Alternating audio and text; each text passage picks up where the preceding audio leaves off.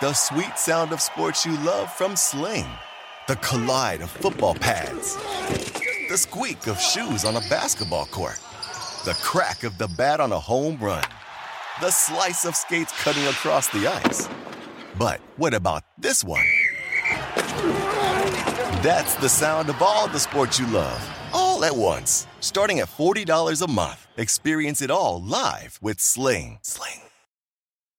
As a person with a very deep voice, I'm hired all the time for advertising campaigns. But a deep voice doesn't sell B2B, and advertising on the wrong platform doesn't sell B2B either. That's why, if you're a B2B marketer, you should use LinkedIn ads. LinkedIn has the targeting capabilities to help you reach the world's largest professional audience. That's right, over 70 million decision makers all in one place. All the big wigs, then medium wigs, also small wigs who are on the path to becoming big wigs. Okay, that's enough about wigs. LinkedIn ads allows you to focus on getting your B2B message to the right people. So, does that mean you should use ads on LinkedIn instead of hiring me, the man with the deepest voice in the world? Yes. Yes, it does. Get started today and see why LinkedIn is the place to be to be. We'll even give you a $100 credit on your next campaign. Go to linkedin.com slash results to claim your credit. That's linkedin.com slash results. Terms and conditions apply.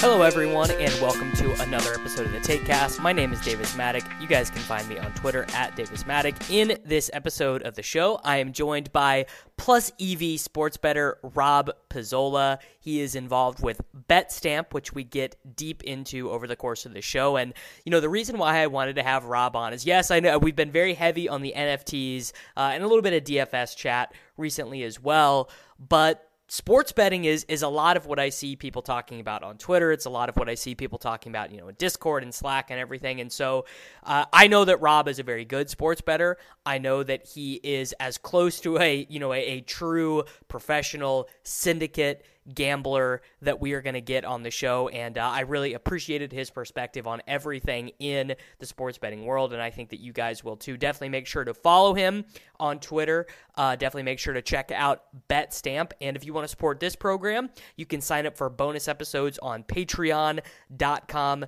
slash takecast, or you can just leave a rating or review on iTunes as well. All right, everyone. Very excited to bring in Rob Pizzola from BetStamp and the co-host of the Circles Off podcast to the program. I know we've been we've been super heavy on the NFT stuff over the last month. Some people are into it, some people uh, are not. I could tell that when the uh, the Blender episode was was very popular, that people were wanting the return of some sports chat. So I'm very excited to be joined by by Mr. Pizzola. Rob, how you doing, buddy? I'm doing well, man. Cowboys are having a good year. Um, hockey season started now, which is like my livelihood in terms of sports betting. So it's a it's a good time of year for me. Yeah, yeah. It's uh, it's. I didn't know you were a Cowboys fan. That's uh, yeah. so your story's probably well very similar. Probably just they were the team that was on TV when you first started watching football. Sort of. Um, so in my childhood, uh, being like a, a really shitty child, I would say. I just right. basically used to cheer against all the teams that my father, uh, or cheer for all the, the teams that my father hated, basically. Uh, so my father is was a, a big Washington uh, Redskins fan at the time, now football team fan, um, and he just dis- strongly disliked the Dallas Cowboys and. Um, because of that, I rooted for the Dallas Cowboys. Unfortunately, there's pros and cons to that because as I was growing up, uh, my father's a huge Blue Jays fan, being Toronto based, and the Blue Jays won two World Series in the early 90s, neither of which I enjoyed as a child because I was rooting against them at that point. So, um, pros and cons to that. But yeah, so, so like my fandom outside of the Toronto based teams is comes from just rooting against my dad when I was younger. Yeah, that, so that's that's actually not the way it was for me. Is my dad grew up literally when the only teams on TV were the Cowboys or the Steelers, and so if you didn't live somewhere where you got the local broadcast, you just chose one of those teams. And my dad chose the Cowboys. So, but during my lifetime, they've always been bad. You know, this is basically the best the Cowboys have been because I'm 29. So I have no, you know, I have no memories of Aikman. Like Romo, Romo is as good as it got. Yeah, see, I, am born in the mid '80s, so I, am old enough to remember the the Super Bowls. Albeit I was still very young at the time, uh, but I used to have you know Aikman posters all over the wall. Uh, Russell Maryland is like a player that I random player that I used to love just in general, and uh, Michael Irvin, obviously Emmitt Smith. Like it, it was just there was a lot of star star power at that time. It was easy to cheer for that team because they were so good. Um, but yes, in hindsight, would I have picked a different team? Probably because it's been a lot of pain over the years. Like I remember the Quincy Carter days, which were just absolutely brutal.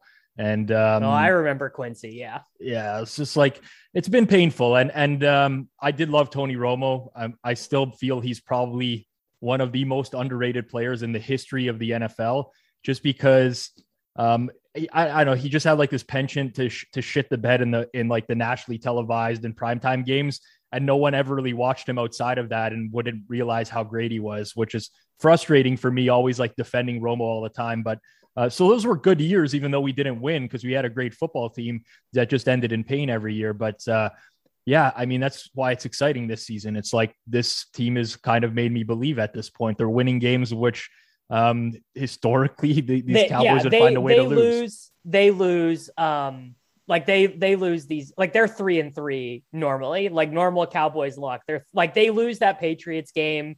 Growing up, they lose that Patriots game 100% of the time. They never win that game. They always do the wrong thing. They never get the turnover luck. So I, I I'm with you.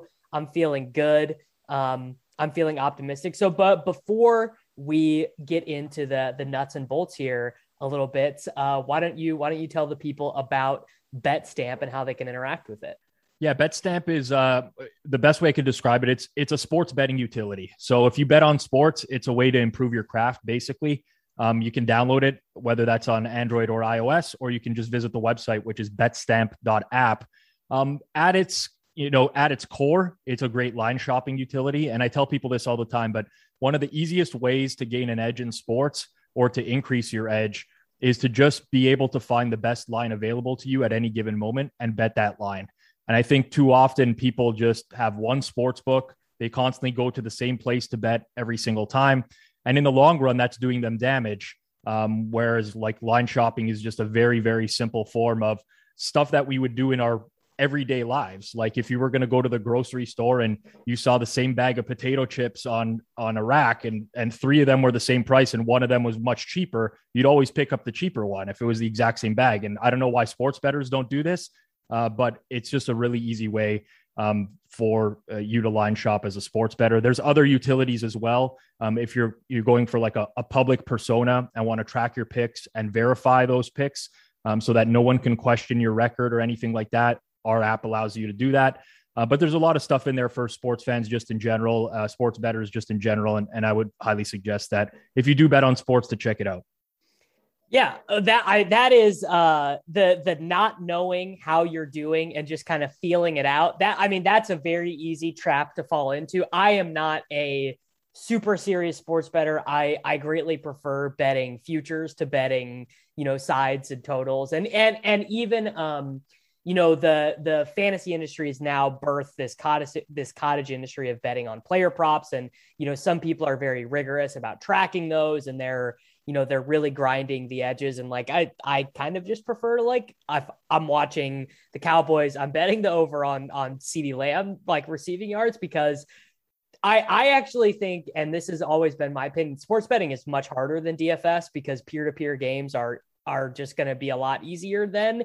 Not only are you playing against your peers in sports betting because you know people are going to take the other action uh, the other side of the lines but you're also playing against you know basically it would be like playing a head to head against the absolute sharpest players in all formats because uh, even even bad sports books are stealing their lines from the best sports books in the world so very very rigorously tracking your stuff and seeing where your leaks are i think is super important if if you want to take it seriously now, I I am of the opinion, and have again always been of the opinion that sports betting is just fun, and mm-hmm. that um, I, I, don't how much do you like? How much have you played DFS? How familiar are you with it, like as an industry?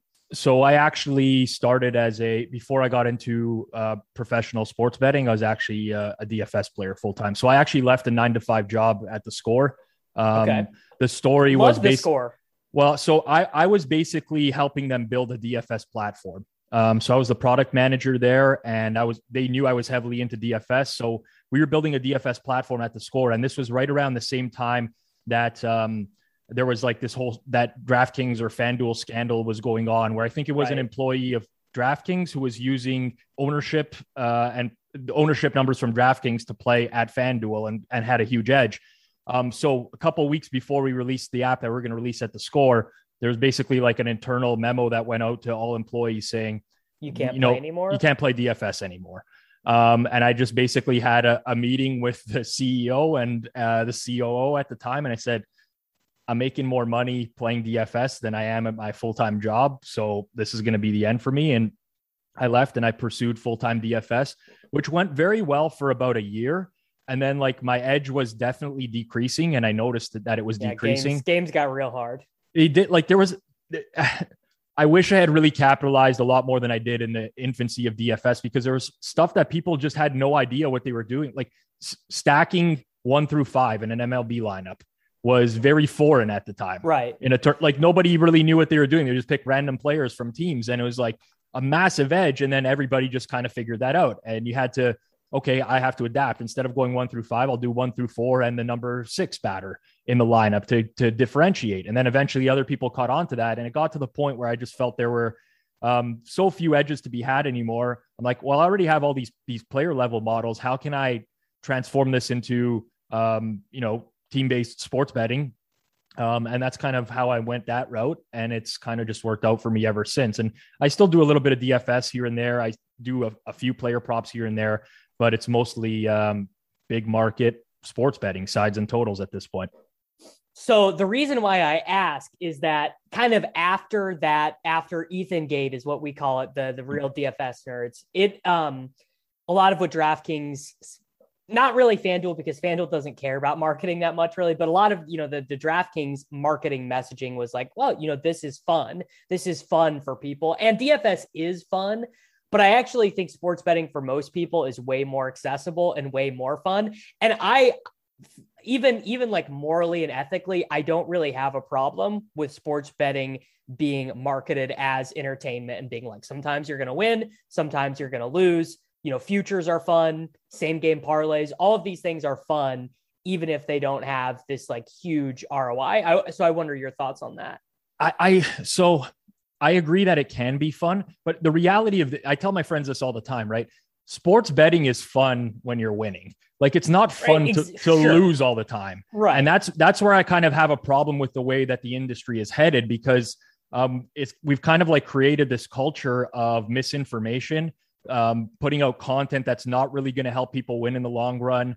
And I mean, it's going to lead to some problem gaming down the road and already has in some scenarios. Sure. But like my whole thing is sports betting can be fun. There are things that you can do to like make it more fun for sure. And yeah, it's it's great to to have a ton of DFS action and a hundred different props going on an NFL Sunday. But when you go 30 and 70 on those props, it's not fun at the end of the day. And you're kind of miserable for the remainder of the week. So um, I, I think it's kind of like a balance. Uh, I think it can be fun. I think there's like small things that people can do to improve their craft where, okay, rather than being a losing bettor, maybe they're just a, a coin flipping bettor and, right, and over time better. Exactly. And it's going to be ups and downs. Um, that, in my opinion, is fun because you're getting some entertainment out of it. But just bleeding money constantly and losing regularly, that's when I think it just becomes uh, pretty miserable for someone. Which, um, which I think is like what a lot of the the content is is kind of well I think a lot of honest content is is aimed at at that stuff. Yeah, the the marketing of like I'll go I I'm I'm 70 and, and 15 on player prop lines and things like that. Like the way Levitan does it is really honest because he's like, this is what I bet. If you don't bet this when I bet it, you're probably going to get a bad line. I'm getting limited. Um, like that that kind of marketing I think is is honest and good. But the the marketing of player betting on player props specifically as like this newfound source of wealth even if you yourself the the content provider you actually are crushing it the odds that the people tailing your picks will also be able to crush it seems rather low considering what we know It is. So, like, if you're a winning bettor, the, the chances of somebody being able to tail those bets is extremely low, like you mentioned. You know, you, you point out the Levitan example, and I, have been doing a, a Periscope uh, for NFL on Sunday mornings for, for years now.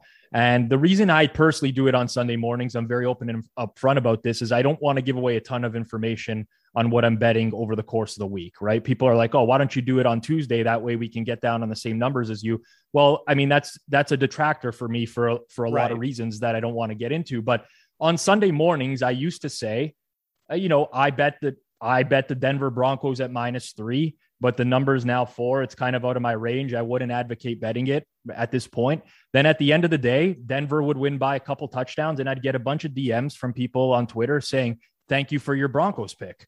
And I'd be like, what are you talking about? I, I said not to bet the Broncos because the line is gone. And they're like, well, I just wanted to be on the same side as you, um, which like the, the recreational bettor doesn't really understand, um, I, guess, like price sensitivity just in general. And I think that's kind of one of the biggest problems with this market right now is the lack of educational content and maybe the lack of willingness for a recreational bettor to consume that type of content um, and it creates this like extreme imbalance where it's just, I, I don't want to call people dumb. This is not the, the but it's kind of like the blind leading the blind in a lot of senses where you have a lot of content creators out there who put out misinformation.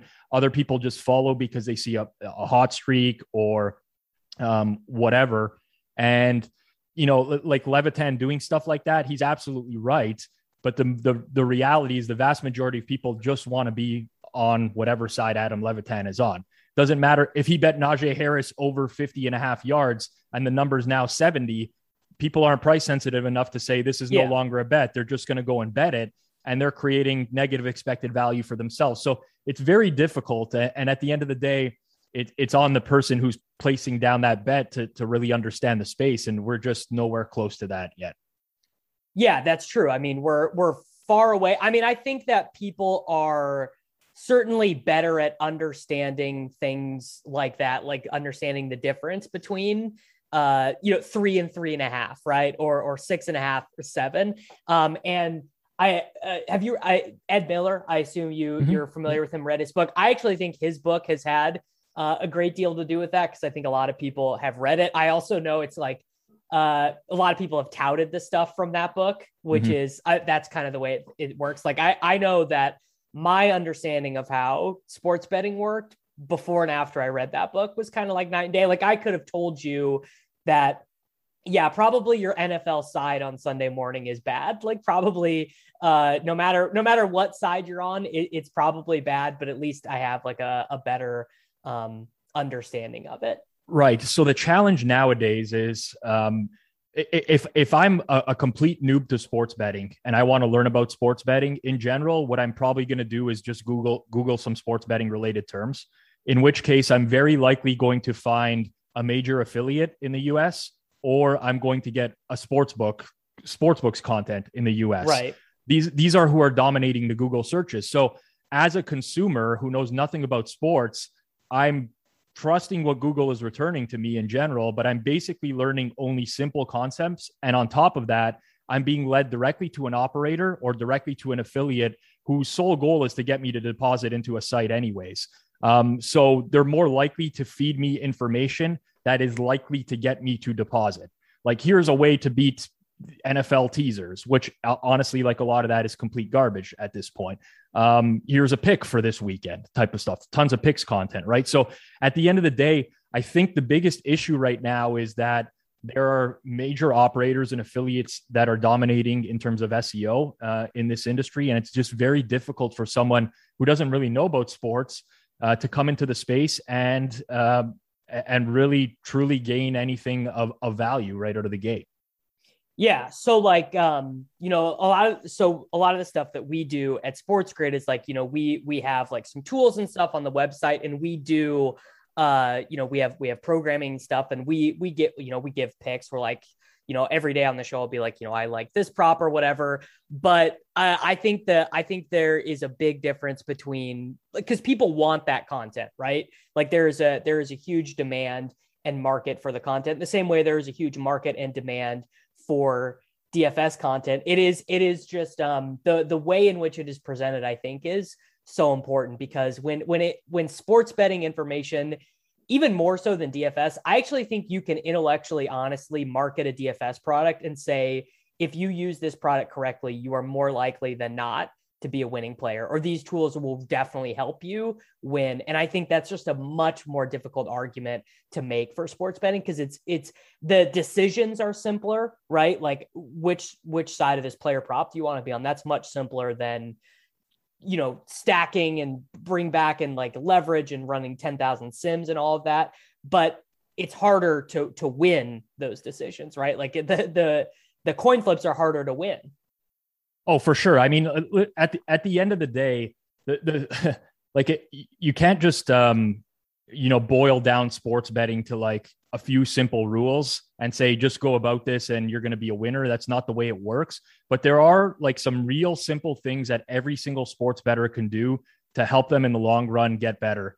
And they're not really ever talked about because the the space is just so focused right now on picks and sub type of content. And like Davis, I, I don't like, I'm not, don't mean disrespect when I say this, but you don't really take yourself seriously in the sense that you're not coming across as like, I'm a professional bettor. go out no. and do this.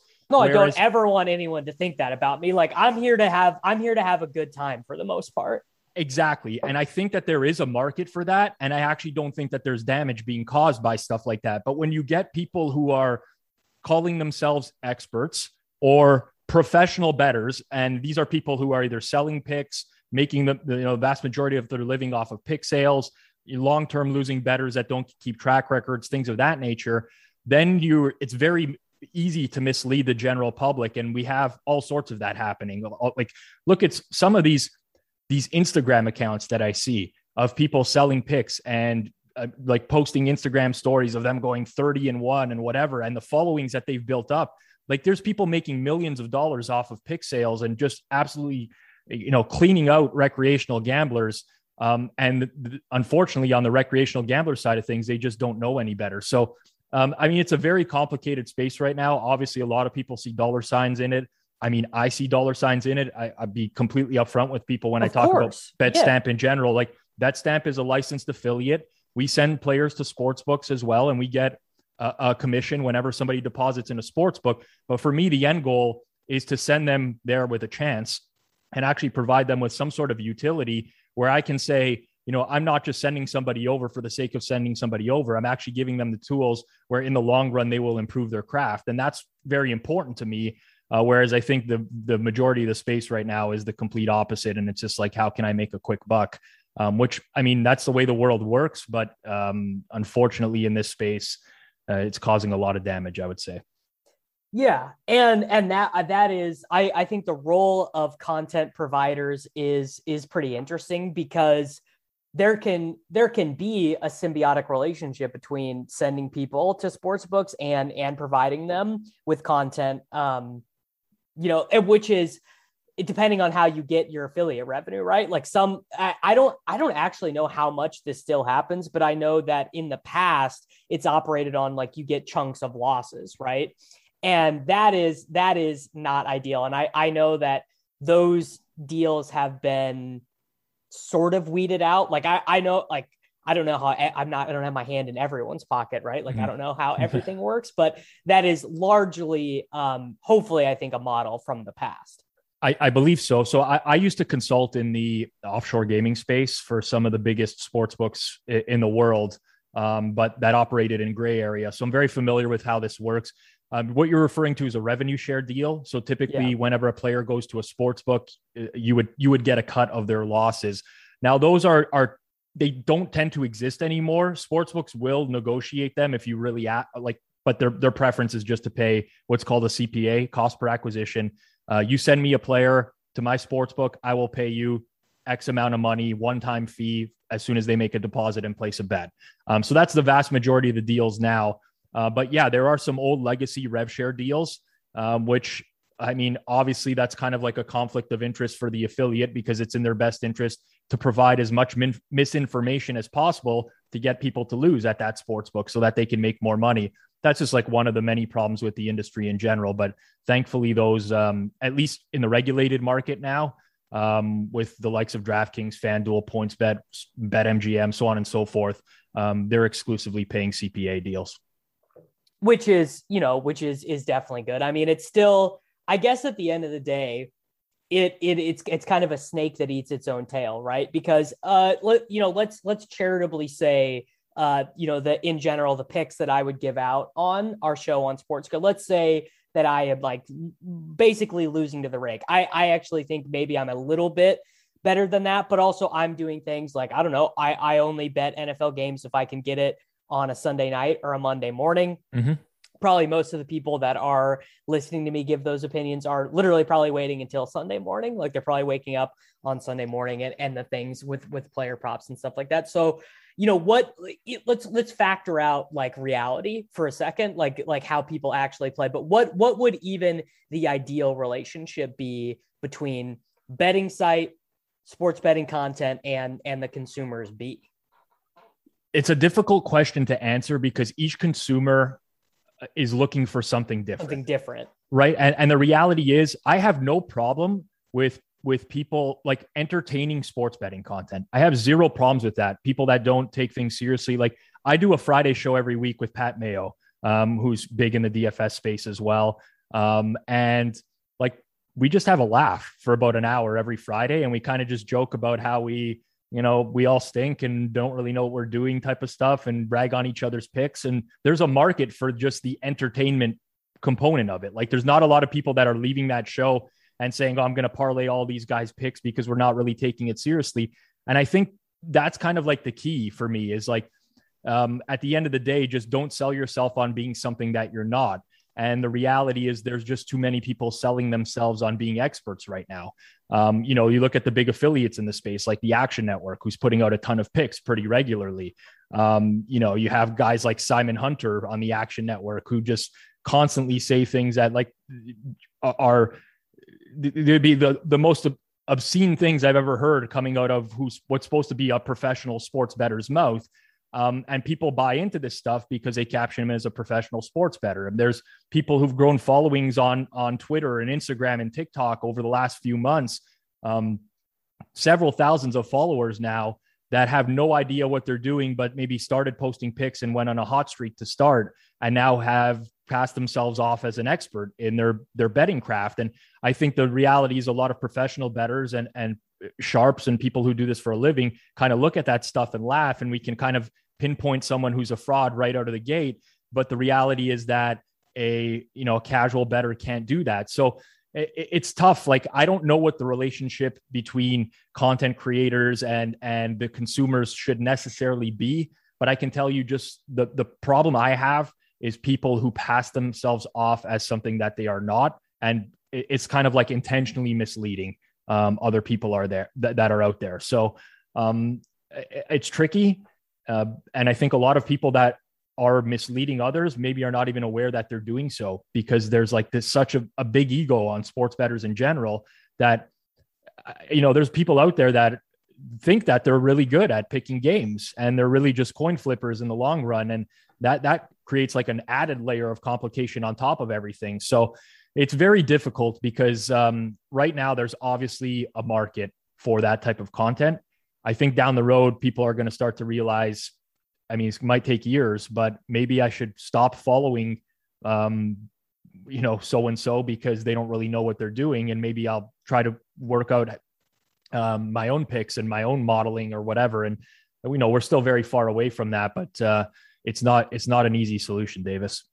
No, no, it's not. I guess, yeah, for for anyone listening to this who does content, that would be like the only thing I, I would say is like, you know, just be honest about what you're doing. I don't know. Maybe there are some professional people who don't mind. Like, you know, Rufus has never done picks, but he had the Massey Peabody site forever that was basically like, this is how we rate the teams. I used to use that to make um survivor picks all the time. Like I would I would use his stuff uh, and and you know also being honest about like your mathematical prowess. Like no one no one who has ever listened to my content is like that dude definitely gets deep in the models. Like that's not that's not my thing. I'm you know i'm not building like really good yards per play models and stuff. And so like that i guess that is just would be my thing. It's just honesty and not even transparency. Like i don't i don't need you to post your win loss record. I can probably listen to you talk about football for 10 minutes and figure out, you know, why you're why you're making your picks and and stuff like that. Like because again, the the odds that your model would be better than you know the Caesars model or whatever is is very low probably. Yeah, I mean, like it, it's it's a tough. Like I I met up uh, I met Chad Millman um, in New York a couple years ago, who was um, I, I think he's yeah. the director of content for Action Network or whatever, and we had a pretty you know uh, long chat on the side, and he's just like, know, I kind of told him what I thought of the platform, and I, I'm not in love with the Picks content or whatever and what they're doing, and he basically said to me like, okay, if if you're in my situation, what would you be doing instead? And it was very difficult for me to answer that question when I really took a step back and thought about it because there's such a demand for that type of content right now. So, who am I to say you shouldn't be producing that? It's just for me, I guess it's more of like from a morality standpoint, it's not something that I would ever be comfortable with. Uh, but in the space right now, I can see why like there's just a massive demand for that. And I think back to when I first started betting. I, I started betting when I was in high school and and when I went to college. And I used to just look up free play websites of just like scam scamdicappers that would just post free plays every day, and I would bet those. And it took me years to realize that these guys don't know what they're doing. Years and years of losing money, and maybe that's what it's going to take for you know the casual bettor in the space is like for them to just learn through experience because right now it does not seem like there's an appetite for a lot of educational content. Um, I, I shouldn't say that, but it's more niche for sure uh, than just the basic um, breakdowns of games. Like, yeah, again, no, like no disrespect to Barstool. I think they're running a great business in general, but you know, just look at the content that they're producing, the timing of the content that goes out there. Um, they're directing people directly back into their sports book, which is great business for them, but they're not really helping anybody win. And at the end of the day, the goal is not to help people win; it's to get them to deposit into the sports book. So, it, it's right. It's like just, if the if the picks are good for them, it's accidental to their to their money model. Right. And if the picks are good for them, okay, great. You know, the user base deposited, they won, they're going to keep money in the account. They're just going to bet it the next week and they're going to lose. Like the whole numbers on the Barstool sports books are absolutely absurd because of the amount of people that are parlaying games and teasing games. And I mean, it's, uh, they're doing great business. Like I, I, I, it's very difficult from a business perspective for me to say, oh, they should stop doing that type of content because it's driving so much engagement and so much traffic to their website I guess it's just me as like a, a person who doesn't operate a sports book, just saying like I, I just feel like there's some sort of morality issue here um, when you have all these people passing themselves off as as expert gamblers in general. Um, and I mean, I could go back to like blind blind leading the blind type of thing, and it's a great business model. Um, not saying that it's not, but for me, just on a personal level, I, I have uh, some objections with it from a, a morality point of view so slightly related to this conversation do you think the legalization right? So we're all we all moved from from the offshore you know bet online bovada stuff like that to you know mo- not most but a lot more states have you know fanduel draftkings uh PointsBet which is not legal where i'm at yet but i'm very excited because like and we're going to talk more about um like ingenuity and innovation in sports betting a little bit later but i i love some of the stuff they're offering do you think that the legalization has been good or bad, not for recreational gamblers, but for you know the syndicates, professional gamblers, and stuff like that? Because that's actually I've not heard anyone address this, right? To be like, you know, as me as a someone who gets millions of dollars of action a week, uh, it's better for me to do it with FanDuel and DraftKings, or it's bettor for me with you know five dimes or whatever. It's um it's complicated, I would say. Um, so there's pros and cons. The reality is, as a sports better, you want to have as many outs as possible, um, especially if you're betting high volume. The more outs you can have, the better. So having more options in the in the betting marketplace is going to be a good thing because now all of a sudden, rather than having a hundred accounts, I can have a couple hundred accounts, and um, obviously the regulation and the regulatory side of things makes it easier for you to collect your money as well, right? Uh, when you're betting offshore, you're at the risk of them not paying you, canceling bets that, that you can't do anything about. Same thing when you're betting through a PPH and you're meeting up with somebody who's going to pay you cash. They can just not pay you and you have no recourse. So, from that point of view, there's definitely advantages. Uh, the problem that I've found with like the regulated space now is there, there's so much more attention on this space. There's so many people that didn't pay attention to sports before that are not, now starting to venture into sports, and you're getting smart people from other industries that maybe would have been like day traders or stuff like that that are venturing into sports. Yeah. And it's created like this. The best way I could put it is like this early rush to market for every sport. It's like everybody's trying to get down as quickly as possible. And the, the, the, way that sports betting works is a sports book will typically release a line on a game. Let's say if it's a daily league like the NBA, they'll re- release uh, lines for tomorrow at some point this afternoon and at very low limits. Um, and they'll kind of use the early action to kind of shape the market and move the line, and then they'll increase limits. And this is like a cyclical process until tomorrow, where there'll be some really high limits. The problem is that there's a lot of sharp people betting into very small limits right now and shaping these lines very early to the point where um, it's it's affecting my volume and my ability to get down on games uh, on the day of. So I have way more outs. I can get better prices, but my volume has been affected by people shaping the market a lot earlier than uh, typically would have happened in the past, which is kind of frustrating. Um, because I, I, I want to have more bets. I mean, that's just the reality right. of betting on sports. So I guess there's pros and cons for sure. In the long run, I think it's it's it's a benefit, but it has attracted a lot of um, of sharper people to the industry and has really changed things. I, would say, especially over the course of the last year. And I guess that uh, I mean that's to the benefit of the that's the benefit of the the to, it's of a benefit to the books because um as far as I know, there are not any American sports books, right? DraftKings, FanDuel, whatever. None of these are market makers. They're basically copy and pasting lines from Pinnacle, from you know other other sports books, whether uh, offshore or legal somewhere else. And so you know if they can get sharper lines with lower limits, and then have the sharpest lines for if you want to bet half a million dollars on a Champions League game, you know, go for it because we feel really good about mm-hmm. our line. Like it, it's a total print fest for them.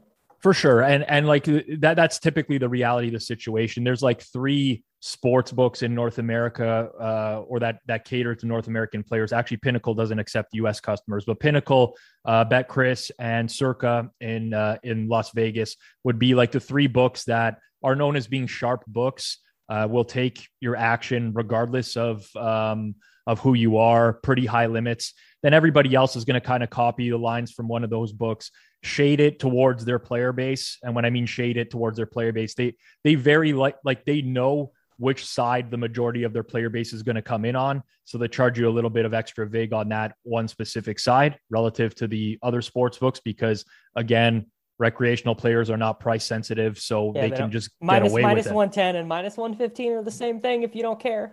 Exactly. So, uh, and then they just kind of print money that way. And they know that on top of that, a recreational bettor is much more likely to parlay, much more likely to buy points, much more likely to play some negative expected value teasers. So all that works in their favor as well. But yeah, in terms of origination, it's um, it's usually you know wait for one of those books to come to market. Even bet online would be one of the offshores that posts very early nowadays that some sports books will copy as well but it's it's more um if they do originate at any point it's at extremely low limits where there's going to be almost no liability on their end.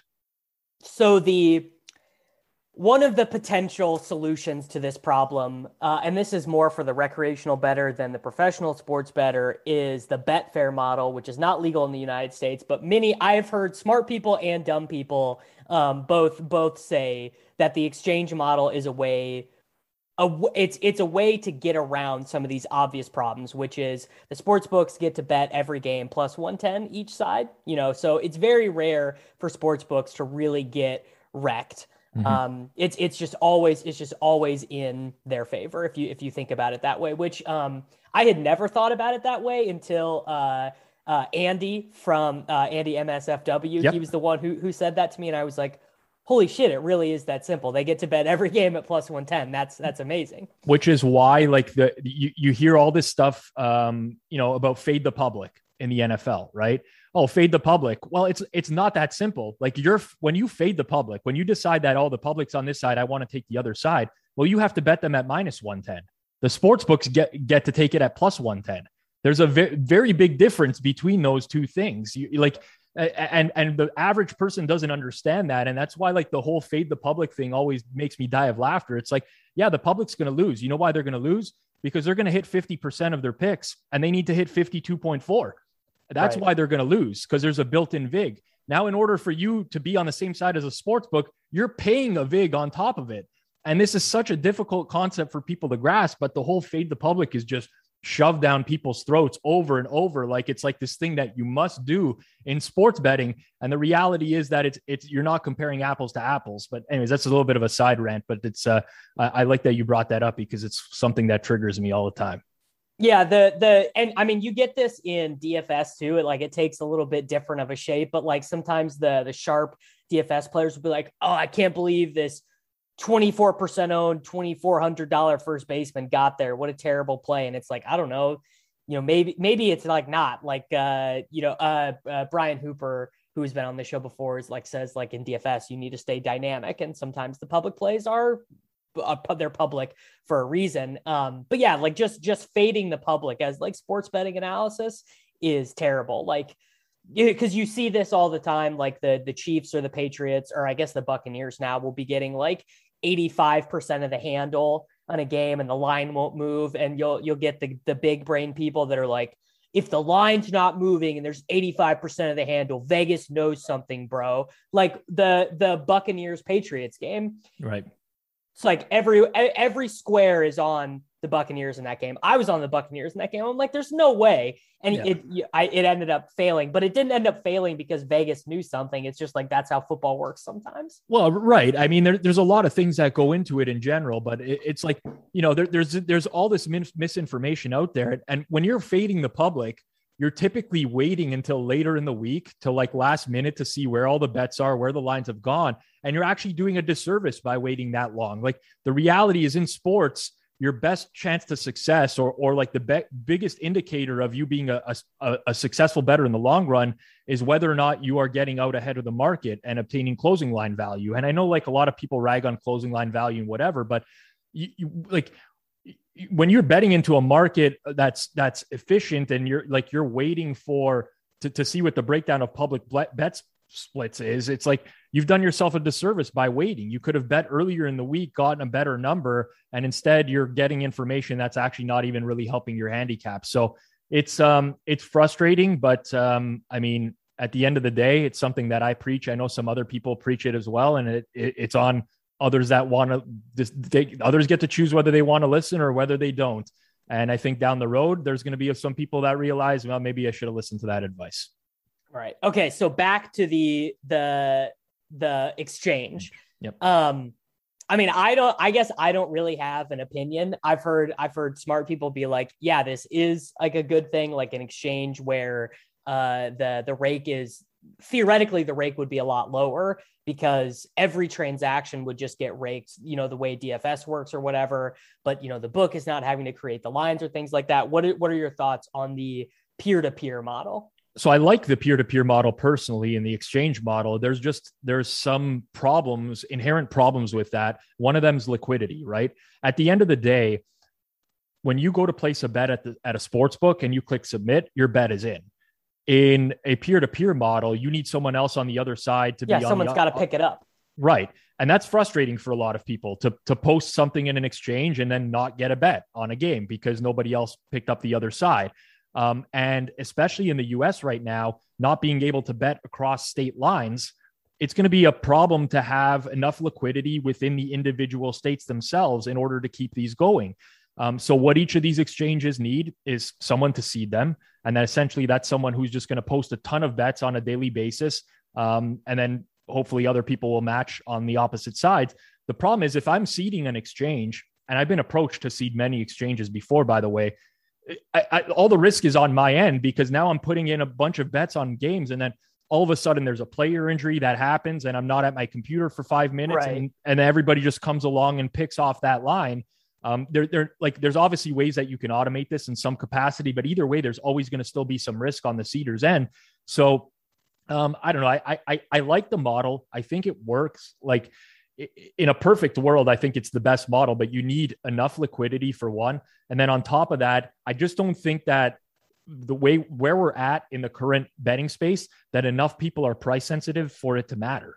Like, not enough people care to get minus 102 on a game instead of minus 110. It's actually really sad for me to say that because of the like you now need to hit at like 2% less to win in the long run.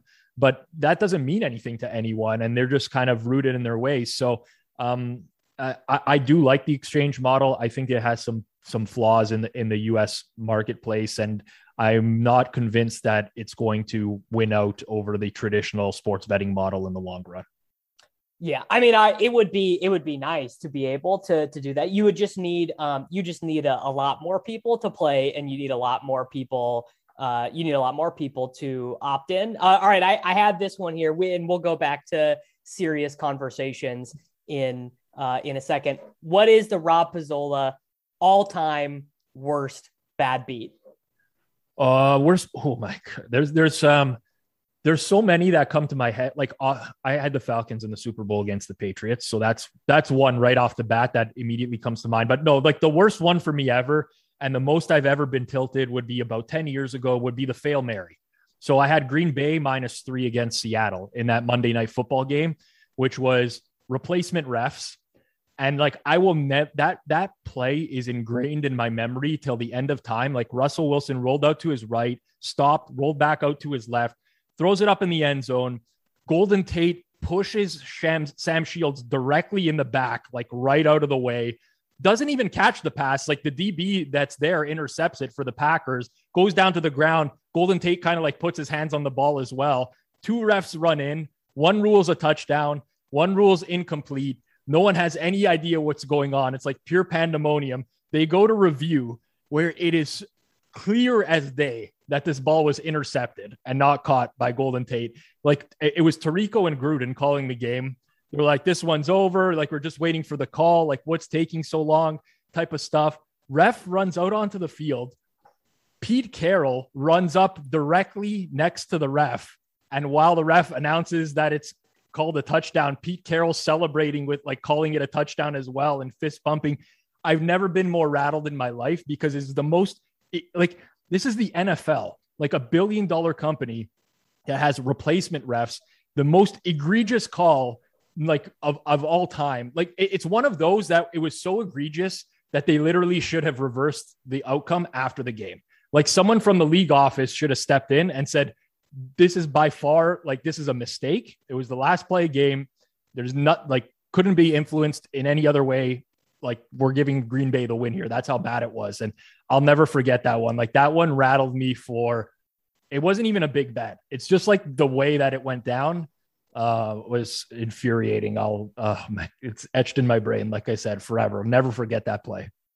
You know what? I do I do remember that game um i was I, I remember where i was. I remember who i was watching with. I didn't even have i didn't even have you know a, a financial uh, that that was before i was like wow that would have been what 2013 2014 that would yeah. have been that would have been like before dfs was was like really a thing. So i i um i do i remember uh i remember that game very very vividly which is crazy Pete Carroll is a is like one of the human beings on earth that just completely rattles me in in every I don't know what it is. Like everybody has a, few people that they just like tilt them to no end, and you can't like I can't explain why Carroll bothers me, but that play specifically, I was like just as upset with Pete Carroll as I was with the refs, just because it was so like people have to look up this play and watch it again. They'll never like obviously everybody remembers this play, but just the the referee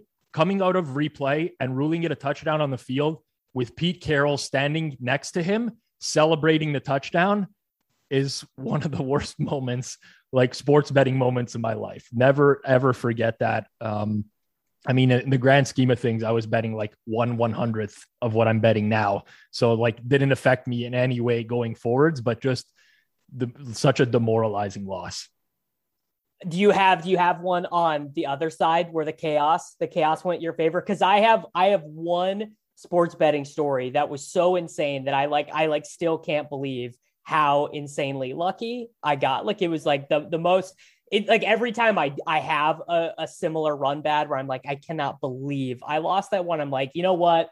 I got this other one that was so absurd i can't even be mad. You know what I can't even I can't think of one off the top of my head. Because you remember the beats. We all remember the beats way more. I can I can I can li- list off like a dozen bad beats that like were just horrible, but you're right.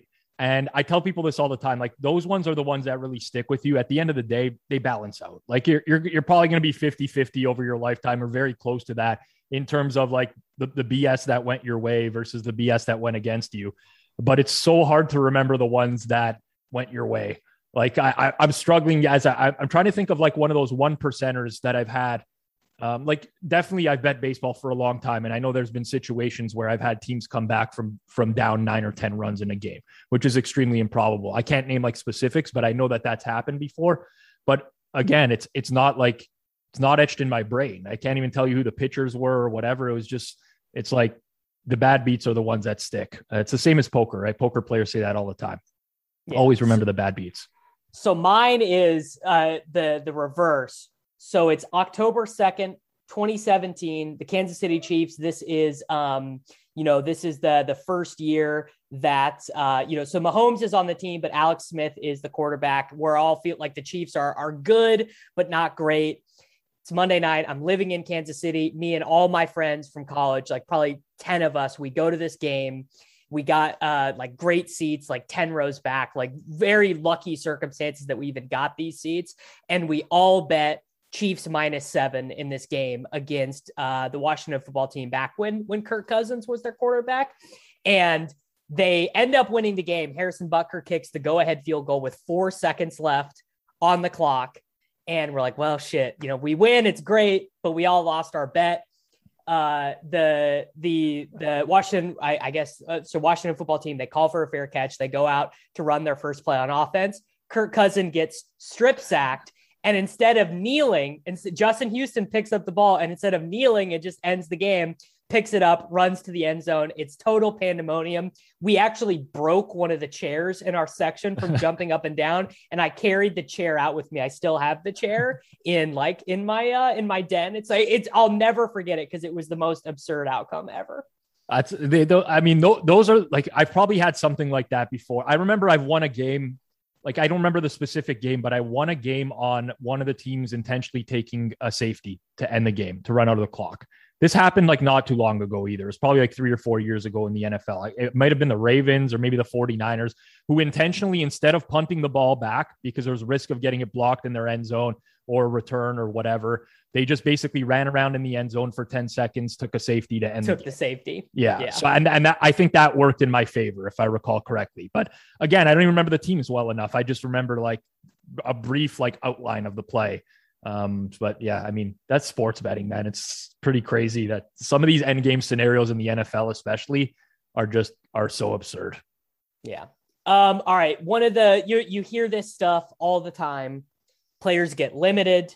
Uh, you're not able to bet certain things like, oh, you can bet, uh, you know, you can bet whatever you want on an NFL total. But if you've been crushing, you know, WNBA, you're you have like a $50 max bet on WNBA. You can't bet player props, but you can bet golf futures, right? Um, do we ever see a scenario where sports books either choose to not do this because they're so popular and so many people, right? Like someone can make a million dollars on our sports book a year if we are making 200 million on you know all these other people who are you know 48% or whatever like what what is the future for specifically american sports books in terms of limiting people i think there is eventually going to be a time when this changes i don't think it's going to happen in the near future right now uh, because this is actually not a problem for the vast majority of bettors the reality no, is it's, it's, a super minority that's affected by this and all the complaining that they're doing.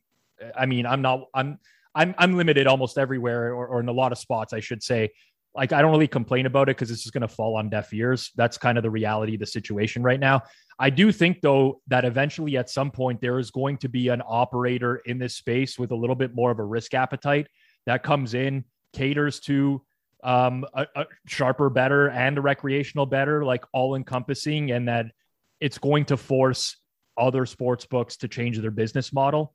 Um, because I do think that like that's I'm like it's all about user experience for at the end of the day, right? I like I said earlier, I used to consult for offshore sports books. I would always just say like, if you were a customer of this sports book, like would you want this to happen to you? And if the answer is no, then don't do it. Like it's a very simple process. Just keep the customer happy. And eventually, at some point, I think there's going to be a sports book that either learns this or a new one that enters the space and just says, you know what?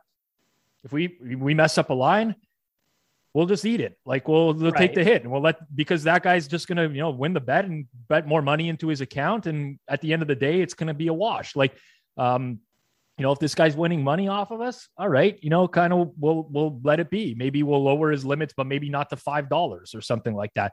Maybe there's an option down the road where you they cap you at a I, you know I've talked about this in the past before on some other podcasts, but if if I want a three thousand dollar bet and the sportsbook's only giving me one thousand, well maybe they give me the one thousand dollar bet and then they put a two thousand dollars into some sort of exchange and they match me with other players who want the opposite side. Who want the opposite side? That way I can fill my bet it's not all the liabilities on the sports book and everybody comes away happy. So like there's other solutions that that can come across and yeah, we're still in the infancy here. Like the reality is everybody it was like a rush to market, regulated market like we need to get involved. We need to be involved right from the get-go and um, these these books will learn over time what's working and what's not working, but you see a lot of stuff about companies like reporting negative uh, NGR net gaming revenue at the end of like a quarter. And you're like, how is this even possible? It's well, they're spending so much money on bonuses to attract players. Yeah, but customer acquisition is it's like it's huge. I mean, they give out like every day there's like a two hundred dollar free bet somewhere. And on top of that, retention rates are very low because okay, I lose all my money on one book in a week. I have a pretty piss poor experience. Okay, I'm just going to go to another book and deposit there. I'm just going to stop betting. And like that's a situation. And there's ways to keep people around a lot longer that uh, I don't think these sports books have figured out yet because they're very concerned with, with the bottom line right now. And instead of, of being, you know, concerned with extracting every dollar out of a player instantaneously and getting them to play in the casino and whatever, they should probably be taking a longer term outlook of you know, if we can keep this person around for five years, he's going to be worth a lot more. Uh, and it comes down to customer experience. So uh, I think lessons will be learned along the way. Things will be very different a few years from now, but uh, we're still very much in, in the infancy of sports betting. So, along those lines, since we are in the infancy, what are some of the innovations that you know you would think it would be a good idea for some of these sports books to do? Because side total, even even like player props and stuff like PointsBet with their like cascading models, um, I think are are really interesting. And like there are lots of things that sports books can be doing to push the boundary, offer new products, offer new ways to to wager on games. What are some you know that you would be interested in? I'm not a super creative person in general. Yeah, me, um, me either. So yeah. this is difficult, but I, have all, I've long said that I think there will eventually a sports book will enter the space. Um, that's maybe not even a sports book. Like I'm just saying sports book, but what I'm trying to get at is that yeah, they're like a gaming company or something. It, it won't be a traditional sports book layout. It'll be something that's brand new and innovative that just appeals to the masses because there's a barrier to entry for people getting into sports betting. Like people don't know what minus 110 is on when they log into a site or what a point spread is if they've never seen one before, what a money line is. Right. And I think there's a, a way to really simplify that um, especially for a younger demographic who's potentially not been involved in sports betting just yet. So for me, it's all about innovation in the sense that I, I think that there's a market that's not being captured yet because all the operators that came into the space just replicated all the offshore sites. Well, let's look at what Bovada's doing and Bet Online and and Bookmaker and whatever, and let's just build a site that looks exactly like them, and that's fine for the established sports bettors already. But for the ones that are, you know, new ones coming into the space that don't understand. I mean, it's a barrier to entry. So I think there's a, a way to really, really simplify things um, and come up with like an innovative way to present sports to people. I don't know what it is. I'm not the guy that's going to come up with that solution because that'll never be me. Um, but I do think down the road that there's going to be some competitors in market that just look completely different uh, from these major operators that are going to steal market share. Yeah, I mean, if I, if I, I mean, certainly, if I had, um, if I had like a real answer to this question, I would be uh, aggressively working on building it and creating it and trying to make uh, millions of dollars, as opposed to, you know, hosting podcasts and stuff. But I, I do, I think that there is, there is something out there. There is a way out there. I think there is, um, there, there is like a, a crypto uh, equivalent to this, like a, a, blockchain equivalent to sports betting, like that. I mean, you come up with a good crypto or blockchain um, sports product at this point, and you are just gonna be uh, you're gonna be really rich because those are two markets where money just absolutely flows in, you know, uh, hand over fist. Which um, brings us to our our final talking point here. Uh, I just ask everyone about this at this point with um, with NFTs, like, are you in? Are you out? What is your uh, exposure? Do you think that NFTs are like an inextricable part of our society? Is it is this Beanie Babies? Like, where are you at with them with NFTs? First and foremost, I'll preface everything by saying I'm not a financial advisor yeah, no, in any stretch no of the financial advice on this podcast. And, and I'm um, uh, I like I, am a risky person. Like I, I'm, I'm not risk averse like my wife right. is. It's kind of like I, I don't, I have no problem throwing away some money on something that could go to zero or could right. potentially blow up. That's just kind of of who I am. And I, you know, I've been involved in crypto for years, and and I'm in the NFT space now.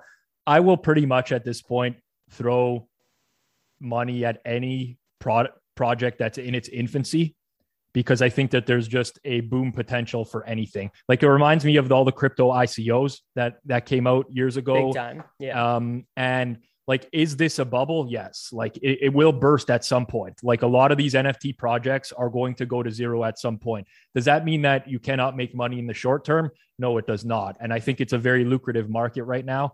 I will hold my punks till probably the day I die. I can't even imagine what I would ever get out of the punk space because I think that's one of the NFTs that has some long term lasting value, um, especially with what the floor is for punks right now.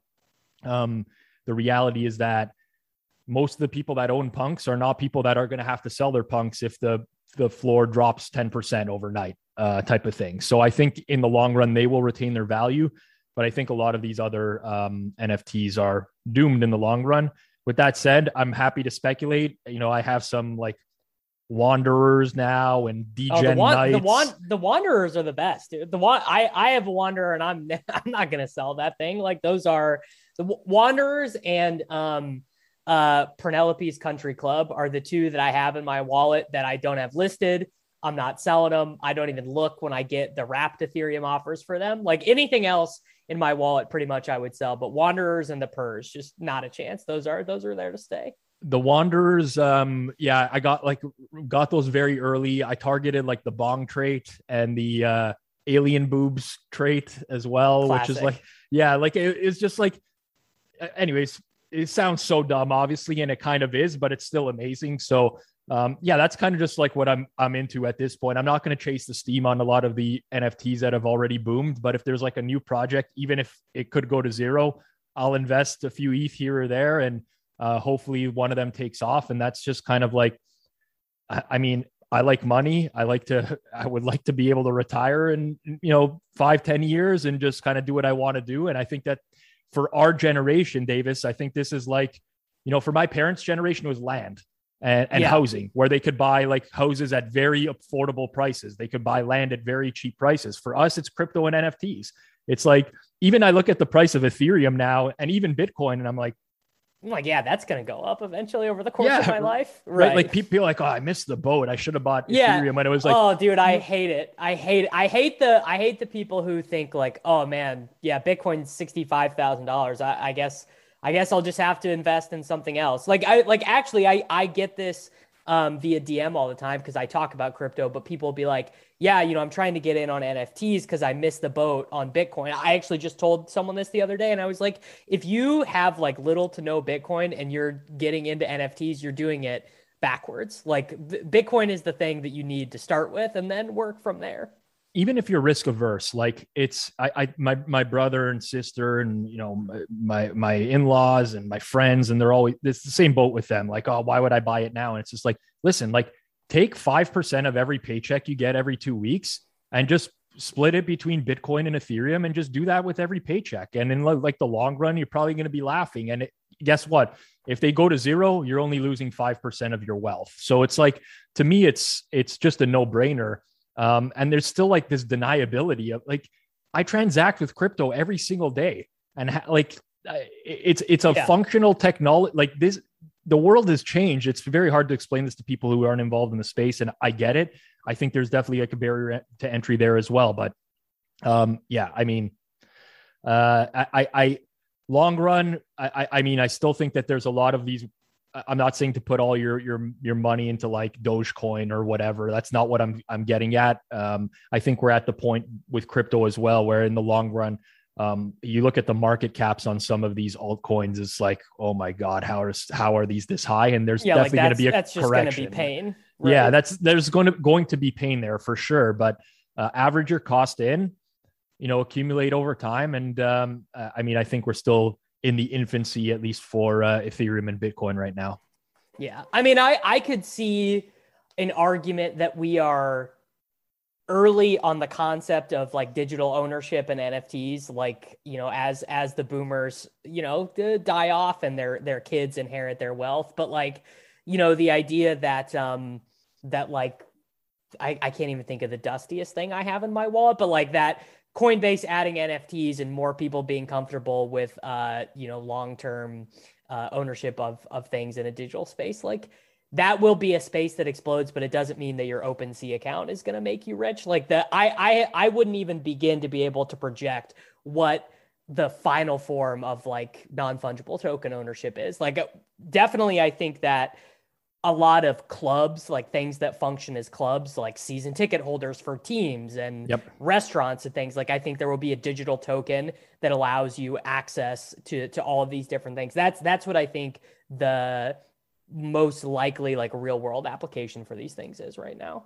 I would agree with you. Um, I mean, it, it's listen, it's a very difficult concept for like a boomer. Not you don't even have to be a boomer. Like a lot of people just can't understand the concept or really say like, why is this valuable? But it, like, you know, I learned this from um, from Bale, Jonathan Bales a long time ago. He had like a tweet that always resonated with me, which was, or maybe even an article. I can't even remember, but it was all about um, you know when when sharp people around you are doing something like you'd be an idiot not to pay attention to that type of thing and that's kind of like a mentality that i've always taken as well it's like i don't really need to believe in it or even understand it at some point.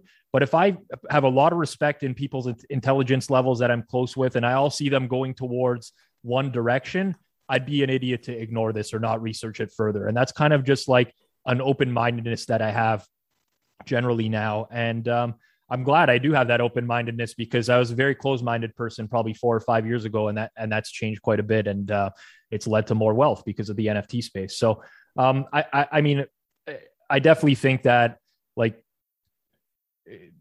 I'm I'm in my mid 30s right now. You know, anyone in their 20s, even younger than that, they've grown up in a completely different world than where I grew up in, and you can't ignore that. Like, there's just people coming up that really will understand this space. And it's not going to be like something that's overwhelming to them because they just grew up with technology. And yeah. that, that's where we're at now. So i mean i'm not ignoring it. I think nfts are here to stay in some capacity will this like is this going to correct at some point? Absolutely it's going to but the notion of a non-fungible token is here to stay. Yeah that that is that is i guess what i would tell people is like i don't know is there a chance that every nft currently listed on OpenSea you know is is not able to be exchanged for fiat currency? Sure but like the the societal idea of a non-fungible token i'm sorry if you hate it but it's just really it's not going anywhere and i i'm sorry if this is not the version of the world that you like but it's the version of the world that you got and you know it just it just is what it is I, I mean, it's extra. I, I, when I say adapt or die, I don't mean actually die, but that's like kind of what it's at now. It's a it's adapt or die. Like you you you know you have to be able to you know to change based off of it, it's the same in sports betting. Like new data becomes available. I might have liked an nfl game early in the week and now all of a sudden there's a bunch of injuries to one team. Okay i don't like that game anymore or the number moved on that game. I don't like it anymore. And that's just like how we have to we have to apply that to, to everything in the world. There's just changes that are going to happen and whether you like it or not you info, you know you change your opinion on something based off of the data that's available. And i think there's an overwhelming amount of data that suggests that nfts are here to stay in some capacity, and crypto is here to stay in some capacity. Um, so I really don't understand those that want to ignore it at this point. But I mean, to each their own. Everyone gets to make their own decisions. I well, I, that- I actually do. I actually do get that impulse because people don't like change, and people I, also people who spent their you know time being reputationally short on crypto. They don't want to have to take the L. Like they they just don't want to live in a world where this thing they were saying for years and years is wrong. Like that's hard to do, right? It's hard. It's just very hard to take an L, especially when it is something so massive, you know? You think that's because people just in general care so much about what other people think about them these days, like eh, from a social perspective? Yeah, but that's probably always been true. I mean, I would I would guess that like uh you know, you could go back uh, a thousand years and be like, yeah, the reason that uh the reason that people were doing this in the dark ages is they didn't want their neighbors to think that they weren't good enough Christians or whatever. Like right. that, I, I would assume that's just a very human trait. Yeah, it's it, it, it doesn't apply to me, and that's why I kind of find it weird. Like I, I'm really trying to under, like I'm going to lose my edge on sports betting one day. It's just going to happen. There's going to be a point where I'm I'm no longer winning at sports betting, and I'll like I would have no problem coming out and saying I can't beat sports anymore. Like I'm going to find something else to do. For some people, I, I, you're right. It's just like a massive problem, I guess, to like live in reality, which has always been weird to me. But uh, I mean, I guess I can understand it. I mean, there's ego on a lot of people. Um, there's a, there's a number of different reasons, but yeah, it's just like a a weird concept for me. Yeah. All right, there we go. Uh, we'll we'll get you out of here tell people how to how to get set up with BetStamp, how to, what they what they should look out for with the uh, with the podcast, and we'll we'll get you out of here. Yeah, I say is to say this with all sincerity. BetStamp, I'm a part of it. I literally use the app every day as a pro sports bettor, but you don't have to be a professional to use it. There's lots of utility for a casual bettor, recreational bettor. So check it out. Uh, betstamp.app if you want to check out the desktop version, or you can find it uh, in the App Store or iTunes Store or whatever on Android or iOS uh, and give it a download. But um, yeah, I mean, it, it's it's really a great utility for sports bettors. Very simple to use. There's a simple onboarding process that will show you um, all the features of the app in its entirety. So um, please give it a, a, a, checkout. And if you want to follow me on Twitter at Rob Pizzola, P I Z Z O L A, uh, I do do some NFL content throughout the course of the week, which you can check out there as well. There we go. All right, everyone, follow Rob, check out BetStamp, and uh, we'll be back next week.